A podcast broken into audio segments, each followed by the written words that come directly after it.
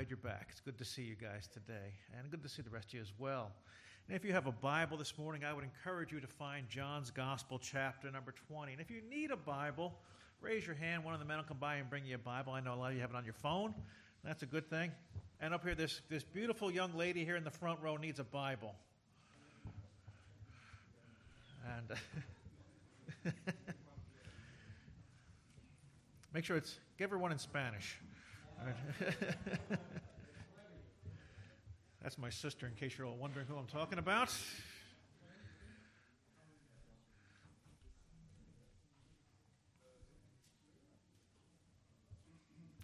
Bible should be on the top shelf there, ain't they, Eric? Eric's on the job. Over here, you know my sister.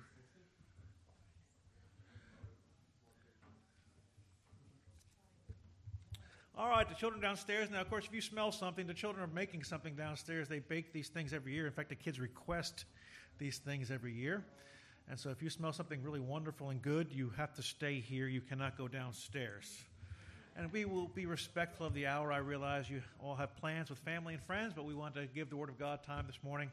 And I pray that you'll let the Spirit of God speak to your heart again as we remember the greatest event that ever took place in the history of mankind, which is the resurrection of the Lord Jesus Christ. There is no event ever in mankind more significant than what took place that we are remembering and celebrating.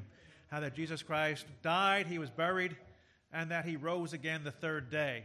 And my friend, that is the foundation for which we stand this morning.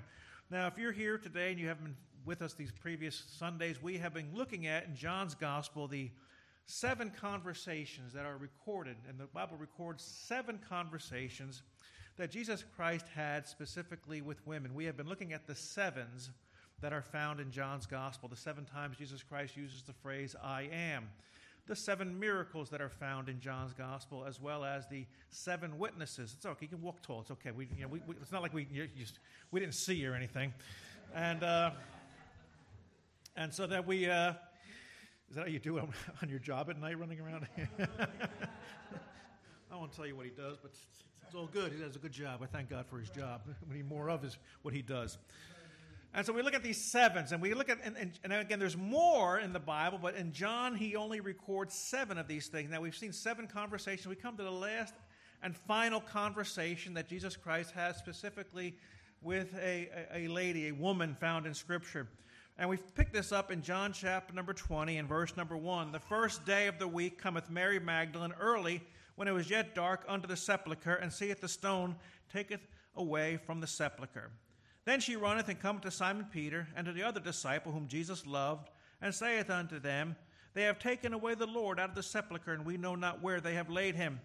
Peter therefore went forth to the other disciple and came to the sepulchre. So they ran both together, and the other disciple did outrun Peter, and came first to the sepulchre. And he, stooping down and looking in, saw the linen cloths lying, yet went not in. Then cometh Simon Peter following him, and went into the sepulchre, and seeing the linen cloth lie, and the napkin that was about his head not lying with the linen cloth, but wrapped together in a place by itself. Then went in also that other disciple which came first to the sepulchre, and he saw and believed. For as yet they knew not that the scripture that he must rise again from the dead. Then the disciple went away again unto their own home. But Mary stood without at the sepulchre weeping. And as she wept, she stooped down and looked into the sepulchre, and she sees two angels in white sitting, one at the head and the other at the feet, where the body of Jesus had lain. And they said unto her, Woman, why weepest thou? She said unto them, Because they have taken away my Lord, and I know not where they have laid him. And when she had thus said, she turned herself back and saw Jesus standing, and knew not it was Jesus. Jesus said unto her, Woman, why weepest thou? Whom seekest thou? She, supposing him to be the gardener, said unto him, Sir, if thou hast borne him thence, tell me where thou hast lain him, and I will take him away. Jesus saith unto her, Mary. She turned herself and saith unto him, Rabboni, which is to say, Master. Jesus saith unto her, Touch me not, for I am not yet ascended to my Father. But go to my brethren and say unto them, I ascended to my Father, your Father, and to my God and your God. Mary Magdalene came, told the disciples that she had seen the Lord, and that she had spoken these things unto her. Let's bow for a prayer before the message this morning. Father, we thank you for this day. Thank you for this time.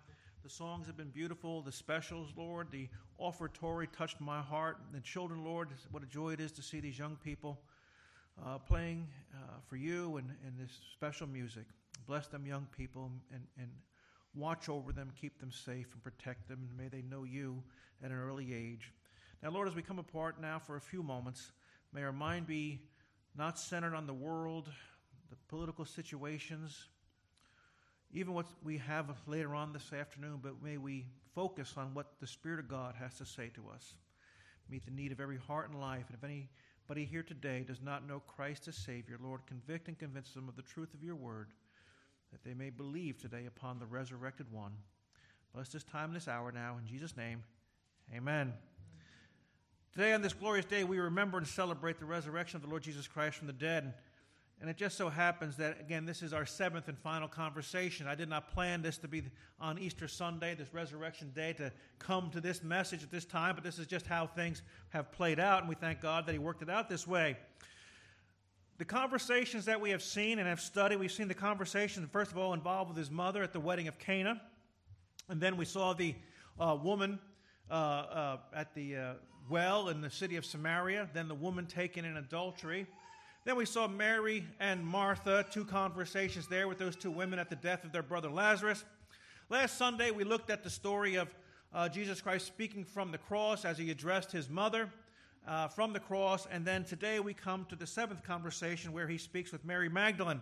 I asked Ethan, I know you don't tell Ethan what songs to pick out. Ethan does all the song services and picks those things out, but I specifically asked if he would play and we can sing the song in the garden today.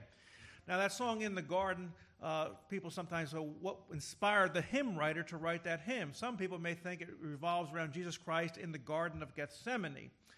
But the actual song was inspired by Mary Magdalene and her episode with meeting the Lord Jesus Christ in the garden there. And thus the songwriter writes that great song about having a conversation and walking and talking with the Lord Jesus Christ. Now, Mary, of course, we know from Scripture, and who is Mary, and what does the Bible have to say about this woman? And you'd be surprised that there's really not a whole lot of information about Mary Magdalene found in Scripture. Uh, she is one of the best known and least understood names in the Scripture. And God's Word draws a curtain of silence over much of her life. We really don't know a whole lot about her, her personal background, where exactly she came from, but she still emerges as one of the prominent women of the New Testament. She is mentioned by name in all four of the Gospels, and mostly in connection with the events of Jesus Christ and his crucifixion. And she will forever and for all time have the eternal distinction of being the first person to whom Christ revealed himself after the resurrection. I find that fascinating, and we may uh, go into more detail next Sunday morning on that. But it's amazing that the first person that the Lord actually talks with is Mary Magdalene and a woman in Scripture. Now, there's all kinds of false teachings about Mary Magdalene, and, and she's almost taken on a mythical role for us and as we stu- uh, see and study history. But all the sources that uh, you hear about Mary Magdalene come from extra biblical sources, and we find no place for any of them in Scripture. She has become the darling of the feminist movement, and they've championed her as an advocate for women's rights. I don't know where they come up with that, but that's what they come up with. Uh, there's nothing in Scripture like that. She's a, she is a very vocal mouthpiece, but for the Lord Jesus Christ and his saving gospel. Nothing else. Other sources identify her as being a prostitute. And again, that's not true. Mary, there is no record in Scripture of Mary Magdalene uh, ever having that occupation. On a different note, there was a best selling book called The Da Vinci Code by Dan Brown, and I would not encourage you to waste your time reading it. I don't ban books, but I just say you don't read it because it's not worth your time and it's, and, and it's filled with a bunch of garbage. And they've adapted what the Gnostics preached years ago that Mary Magdalene uh, was once involved in a relationship with the Lord Jesus Christ and maybe possibly even one of his wives. And, uh, and so they go that with the the Da Vinci Code, again, not found in Scripture and nothing we should even, uh, and even in Mormonism, Mormonism says that Mary Magdalene is one of the wives of Jesus Christ, and our Lord was never married. Anybody who says so is lying, it's blasphemous, and it's straight out of the pit of hell, and should not be given any mention of our time and, and trying to entertain such thoughts. So, again, who is Mary Magdalene? Well, Mark chapter number 16 tells us that she was one time possessed with seven demons. She was a demon possessed individual till she met Jesus Christ. You say, what happened? Well, when Jesus Christ, my friend, shows up, demons have a way of getting gone. And, and her life was changed forever. Now, again, as we look at these scriptures, we notice the event. And the first 18 verses of chapter number 20 are fascinating. And there's a thousand things that we can look at, a thousand things we can talk about. And, and again, we have just little amounts of time. And again, we will do more next week. I want us to notice, first of all, about Mary's zeal here and, and, and all it has to say in Scripture about her. The first day of the week, Sunday, and again, we commemorate this day as the Lord's Day. Revelation gives us this title. This is the Lord's Day. Saturday is the Sabbath. Sunday is not the Sabbath. The Bible never refers to as Sunday being the Sabbath. It is known as the Lord's Day, the first day of the week. And, uh, and so here in this story, the synoptic gospels, Matthew, Mark, and Luke, tell us about various women coming to the tomb. And they're going to the tomb on the first day of the week because they're going there to anoint the body of the Lord Jesus Christ. The Passover has ended. They are now uh, free to go about their business, and they're going to the tomb to properly anoint the body of Christ because it was hastily taken off the cross, quickly wrapped, and thrown in the tomb because they had to get him off the cross and buried before six o'clock would take place. He dies at three, and for the next three hours, they're hastily wrapping his body, getting in the tomb so they can celebrate the Passover. The religious crowd that had him killed now has to celebrate their holy day to be right with God. Think about that for a little bit. These women evidently sent out together, but John specifically concentrates on Mary here and talks about her. And when she gets there, she finds that the stone has been rolled away, and, and in Mary's mind, she fears the worst. None of these people, even though they have been told, and even though they have been uh, uh, heard the Lord talk about it, do not make the connection that he has risen from the dead. They are not thinking that. Their mind is that somebody has stolen his body. And of course, that would be an obvious thought because Christ being so hated and so despised, the last thing you want is worshipers at this tomb or somebody trying to steal the body and uh, or something else happening. So she naturally assumes this. She sees the tomb empty. She runs back into town. She goes to Peter and John and says that the tomb is empty. Somebody has stolen his body. And she then returns to the tomb.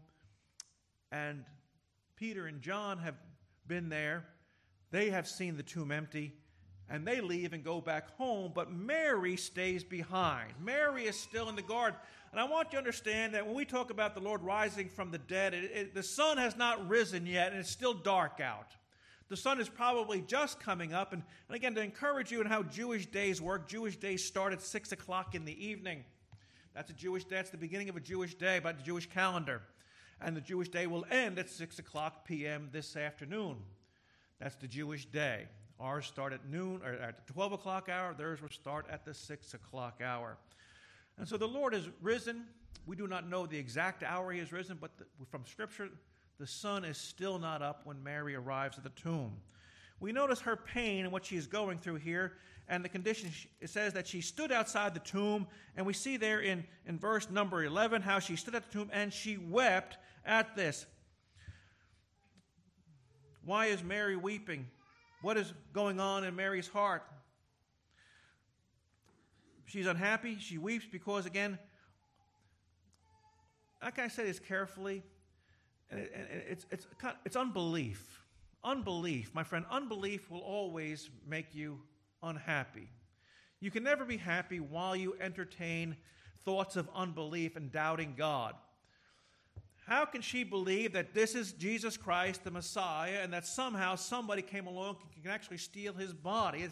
If you really stop and think about it, if you're putting your faith into practice, you would not entertain these thoughts. But uh, again, there's a lot going on. This has been a, a, a, a whirlwind of three days, uh, and a, whirlwind of a week has gone by from his triumphal entry to his arrest to his uh, beatings and cru- trials and crucifixion, and then his death, and then the Passover. So this is the, uh, the mind can be racing, and so we will not get onto Mary too much here for what she's going through. But she sees something that God does for her. And friend, when we believe God, when we love God as much as Mary loved God, God will do things for us that He just might not do for somebody else. When we love God much, God loves us much. If we love little, we may experience little of the blessings of Almighty God. What God does for Mary is she sees two angels sitting there inside the tomb. And again, she doesn't know these to be angels. She sees two men. And again, in her grief and in her tears, she does not comprehend who these individuals are.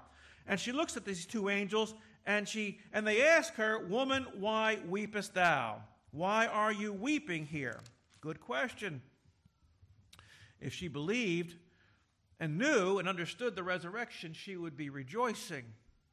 But for now she weeps. She says unto them, Because they have taken away my Lord, I know not where they have laid him. And to help awaken Mary to the true situation, God gave Mary the privilege of seeing two angels. But this help, again, is ignored by Mary in her unbelief. And she goes down that she, again, is completely unresponsive to these angels. She actually turns her back on them and she's leaving the tomb. The Bible says in verse number 14 that when she had thus said, she turned herself back and saw Jesus standing and knew not it was Jesus, supposing him to be the gardener. Again, when unbelief grips our heart, it not only brings sorrow, but it'll bring spiritual blindness. We will miss a lot of things that God has for us if we let unbelief grip our heart. And Mary not only has the privilege of being the first one to the tomb and seeing it empty, God has given her the privilege of seeing two angels there, and she does still don't understand it. And now the Lord Jesus Christ, in his first resurrection appearance, and the first person he speaks to after his resurrection is Mary. Mary has this wonderful three things happening to her, and she is still unresponsive.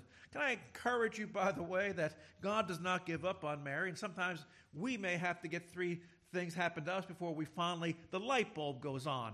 How many times have you heard the gospel of Jesus Christ and rejected it before one day you said, you know, I need to believe upon Christ. I need to accept Christ as my Savior. How many things has God done to you? And how many things has God worked out in your heart and life? How many things has God shown you before you finally understood? I, uh, this is true and I need to believe this. And God, in His great mercy and kindness, has given Mary this opportunity to see an empty tomb to see angels and now speak to her, and she's still not getting it, but she'll get it in a minute. I take comfort in that. God doesn't say, you know what, forget her, let me go on to somebody else. He's going to continue to work with her. God works with us in our unbelief, God works with us in our grief, God works with us in our difficulties. Now, again, in this confrontation, Mary Magdalene here has this meeting with our Savior. And notice, I, I, want you, and again, we've been concentrating on the conversation. I know you came to church looking for a resurrection message, I, and we'll, that's part of the message, but all of these messages that we've been preaching, we've been focusing on the conversations themselves, dissecting the conversations. And we have conversations for the sake of having conversations. Maybe we, what do I say? I don't know what to say. I'm just standing here. I don't know what to say. So let me say something. Hey, how about that weather, huh? That's kind of a useless conversation. It doesn't go anywhere, doesn't mean anything, but we're just trying to talk and talk to just talk to talk. Jesus Christ does not have useless conversations. Every conversation is geared to an end. It's meant to have a purpose. His questions, his, his conversations are, are made to make people think and to, and, to, and, to, and to draw them to himself or to increase their faith. And so when he talks to her, he says in verse number 15, Woman, why weepest thou? Whom seekest thou? And so two questions are asked. And again, the meaning of the question again is at this time, it, it, it's, it's supposed to be a time of great rejoicing. For he's alive, and, and yet she's weeping. Why? Why are you weeping? Why are you weeping?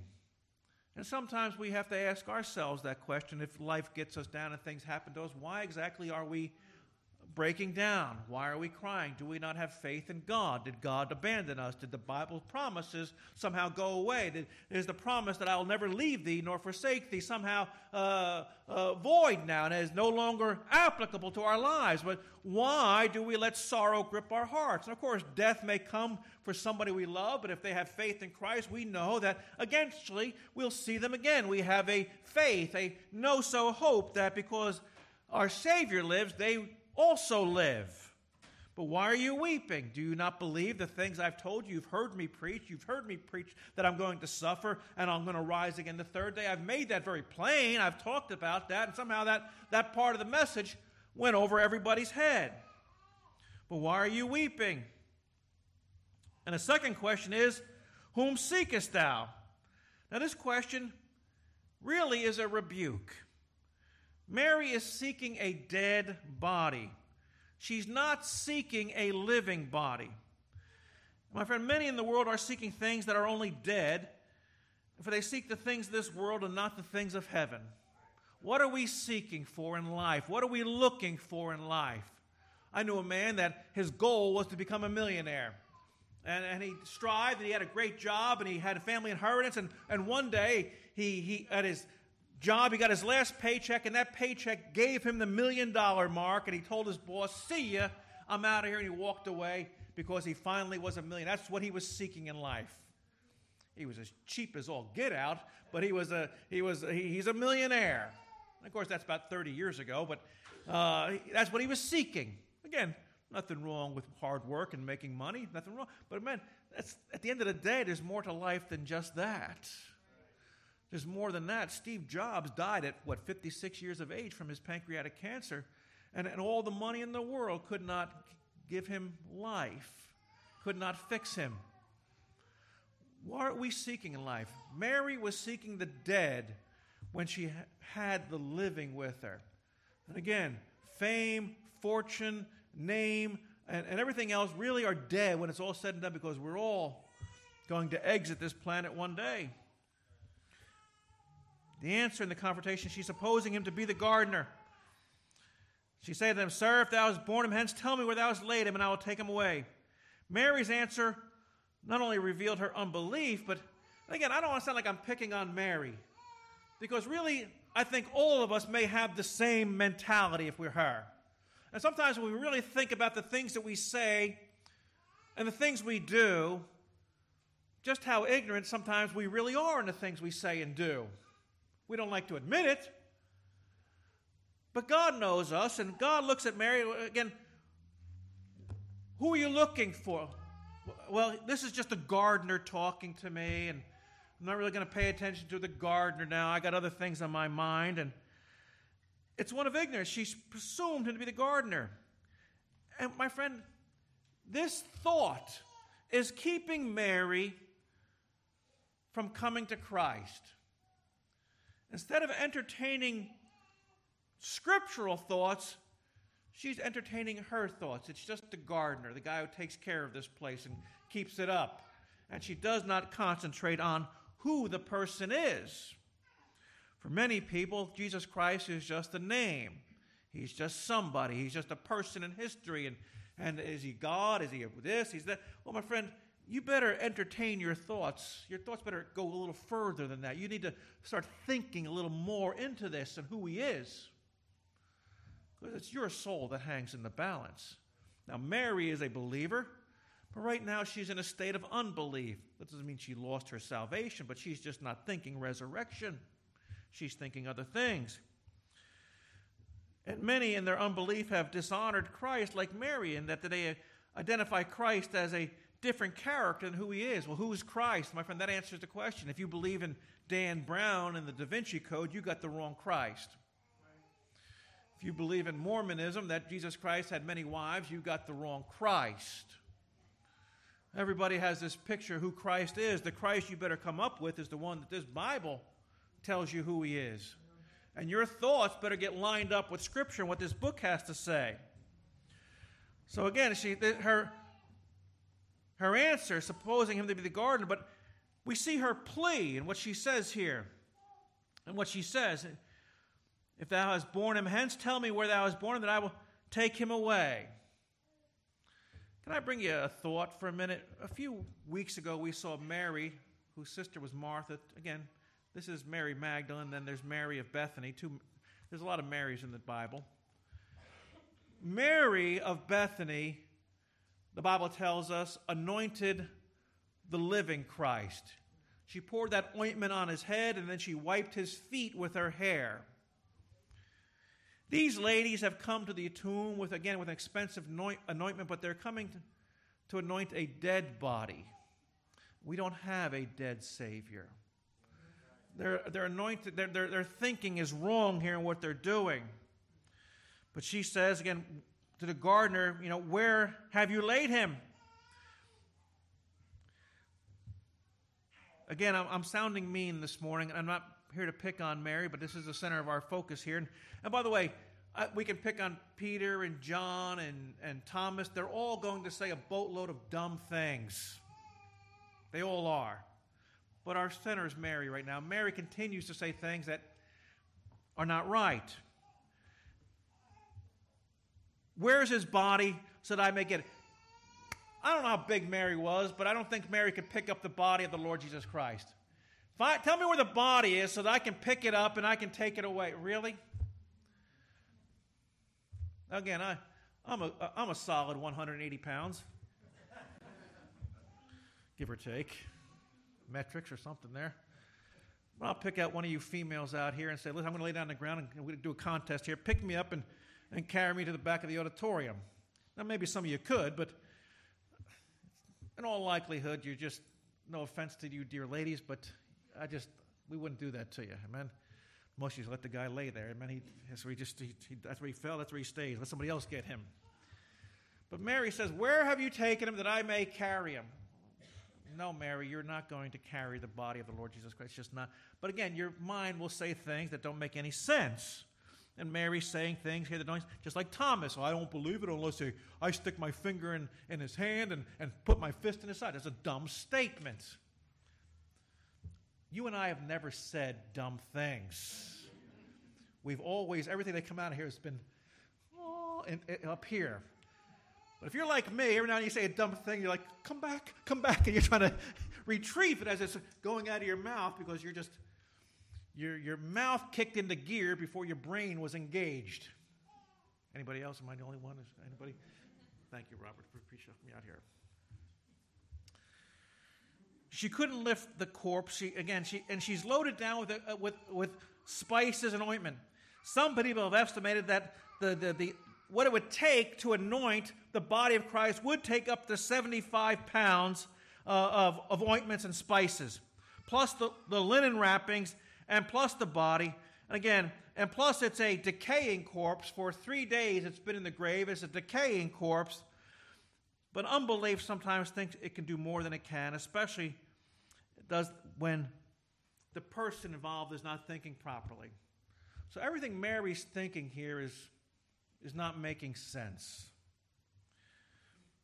And I like what the Lord, now He's already spoken to her. She's already heard the voice of Christ. He's already engaged in a conversation with her. He's asked her two things Why weepest thou? And whom seekest thou? And she has not paid attention to the voice. She's not listened to the voice that she's heard a thousand times in her lifetime already. And she's engaged back into a conversation with him. And finally, the Lord in verse number 16, Jesus saith unto her, Mary. Now, again, how did Jesus say the word Mary? I don't think it was a Mary. I don't think it was a angry tone, but I think one of Mary. Mary.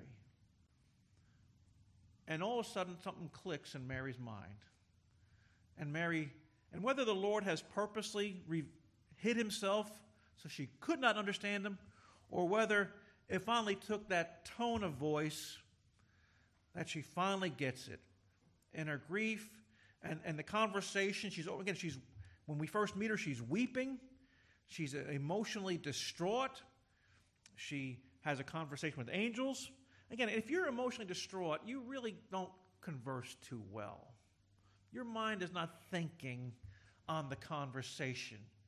Your mind is occupied on what is causing you to weep. I visit people as a pastor sometimes in their most distraught situations. And I realize that as I am engaging in conversations, whether it's at a hospital or at a funeral or at the graveside, most of what I say is not going to be remembered because grief is the main thing occupying the mind. That's why we go back later on when grief has subsided just a little bit and we continue to encourage and communicate. Because it's very difficult because our mind is focused on one thing. We've all been distracted. We've all had people talking to us and we're like, what? what? You know, you know okay, and we're, because we're looking here. Jesus is over here, the angel's over here, but Mary's focused on where's the dead body? Where's the dead body? Jesus is dead and they've stolen a body, and these conversations just noise over here. And finally, the one noise breaks through Mary. And she realizes the Lord Jesus Christ. And she, again, turned herself, and for the first time, she's actually looking at the, at the Lord, not just staring off in the distance, and she says unto him, Rabboni, which is to say, Master.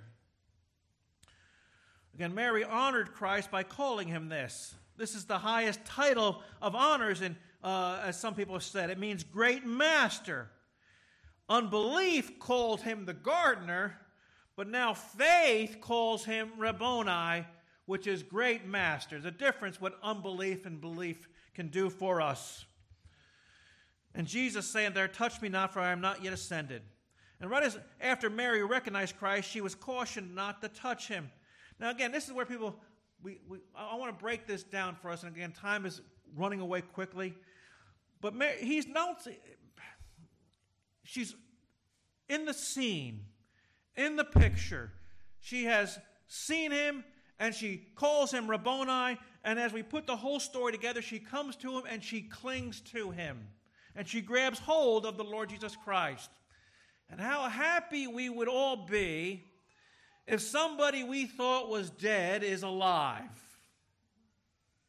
And how tragic it is that I don't you ever have somebody pass away and then you see somebody on the street that looks closely like the person you just lost? And for a minute you do a double take and for a minute your heart leaps only to come back to reality that no, they're gone. That's not them, but they look an awful lot like them. And if you haven't had that experience, you, it's not a pleasant one in many respects, but we've been there. Jesus is dead. Now he's alive. And so she's going to cling to him. If somebody we loved was thought was dead and we found them alive, we would cling to them as well and hold on to them for a very, very long time. I'm mindful of what Jacob did in the Old Testament.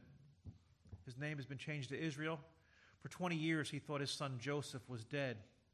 And when he makes his way down to Egypt and he sees his son Joseph for the first time, what does the Bible say? He says that he fell on his son's neck and he wept for what? A long time.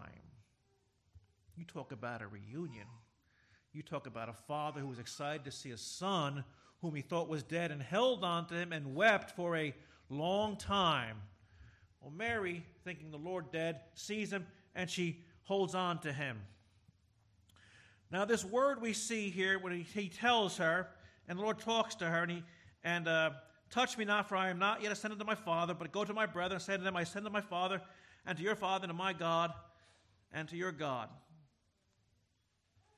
The word touch means more than just to touch the surface of something, but rather to take hold of something. One Greek scholar translated, cease clinging to me. Again, not in a bad way. He's not saying, get off of me. But he's saying, Mary, I, I need you to do something, Mary. I need you to stop clinging to me. Stop holding on to me. I, I have a job for you to do, Mary. And I realize you, you, you want to hold on to me, but there's some, there's some things we have to get done first. That word that we see here is in the present middle imperative with the genitive case, which means Christ is telling her to stop doing something that she's already doing. So when he says, Mary, and he says, touch me not, she's already touching him. She's already clinging to him. She's already wrapped her arms around him. And he is telling her to refrain from doing something that she has not yet done, but rather she is to stop doing what she is presently doing, and that is namely clinging to him. And why does he say this? Again, he's not being mean, cruel, or unkind and trying to kick her away. But again, I'm risen from the dead. that We got news to tell. If we had great news and others need to know about it, would we sit and revel in the news or would we run to tell somebody? Well, we just might revel in it. I, I, this is fascinating. Or in today's world, let me be the first one to post this before anybody else does. Like anytime a celebrity drops dead, rip so and so. Like they got to be the first one to let the whole world know that. And half the time I'm like, who is this person? I don't know who. You know, who died? I don't know this guy. But everybody's you know got to be the first one to post it. Well, Mary has been given great privilege. Mary, you're the first one to know this. You're the first one to speak to me. You're the first one to see me. You need to stop clinging to me. You need to go tell the disciples this news. Tell my disciples, who should be here, by the way, but they're not, who were here but packed up and left. Kind of interesting, is it not? The disciples go into the city of Samaria to get sandwiched. Do they tell anybody in Samaria that the Messiah is outside? No. Who tells the Samaritans that the Messiah is outside? But the adulterous woman who just had a conversation with him at the well and now has her life transformed. Where's the disciples? At this point in time, they're all hanging around the house. Now, what do we do? What are we going to do with ourselves? The tomb's empty. Well, now what do we do? I would have hung around, amen. I would have, at least I like to think I would. I'm, I'm a very curious person. My sister and brother in law here, they know I'm a curious person. Sign says, do not open. I'm like, why? Sign says wet paint. I'm the one. Again, that's how I roll, but don't touch. The stones don't roll away. Jesus is not here. I'm going to hang around. It's got to be somewhere. Let's find out. I'm not saying I'm better than anybody else. Heaven knows, God knows me, I'm not. But she has a job to do, my friend. And the job, again, I, I will not finish this today. But Mary has been given a commission. And the commission to go tell, amazingly, God gave to a woman. Now, Mary, your job is to go down and tell my disciples, go tell the preachers that I'm alive. And the first time the preachers ever hear that Jesus Christ is alive is coming from a woman who one time had seven demons living in her.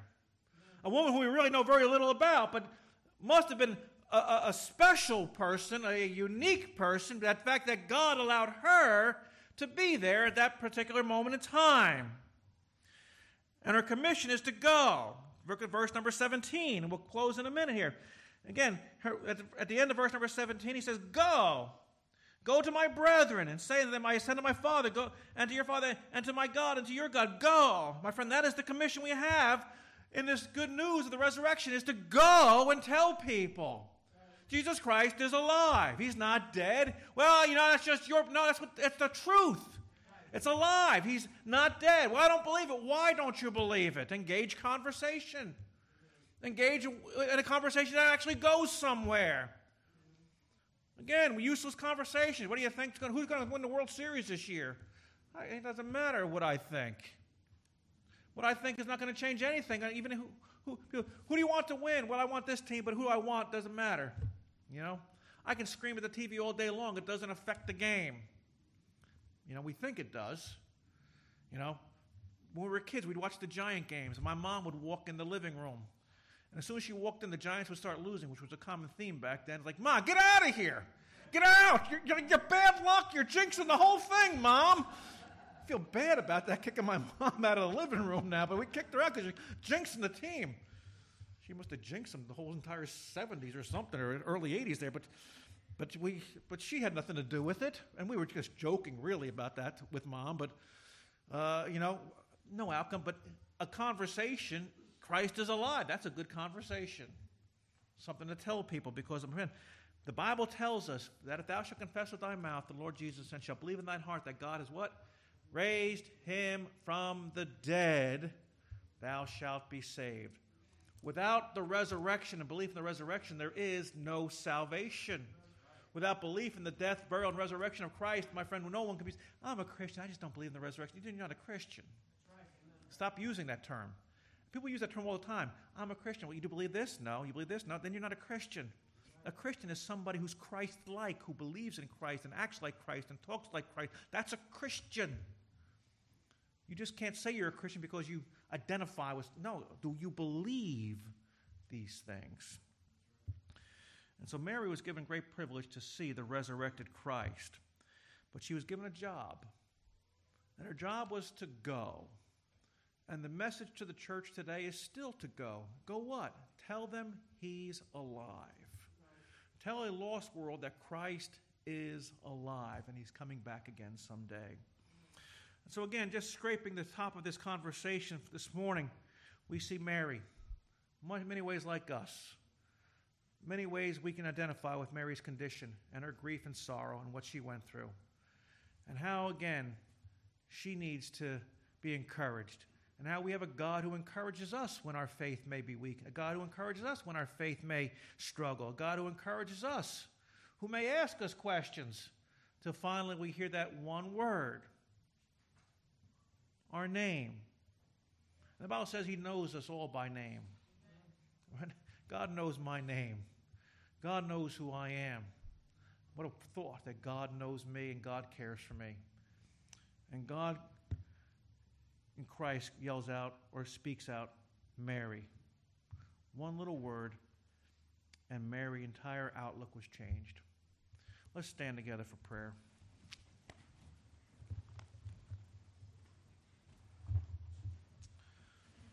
Our Lord and our God, we do thank you this day for your goodness and mercy. We thank you that we have a Savior who's alive forevermore. I pray, dear God, that you'll bless this time and this hour now. Pray you'll speak to our hearts. If anybody here today is not saved, Lord, help them understand the gospel and be saved, and may they believe upon the resurrected one. Help Christians as we struggle with many things in our lives, but Lord, to always look to you and not be filled with unbelief or not let sorrow or grief take hold of us.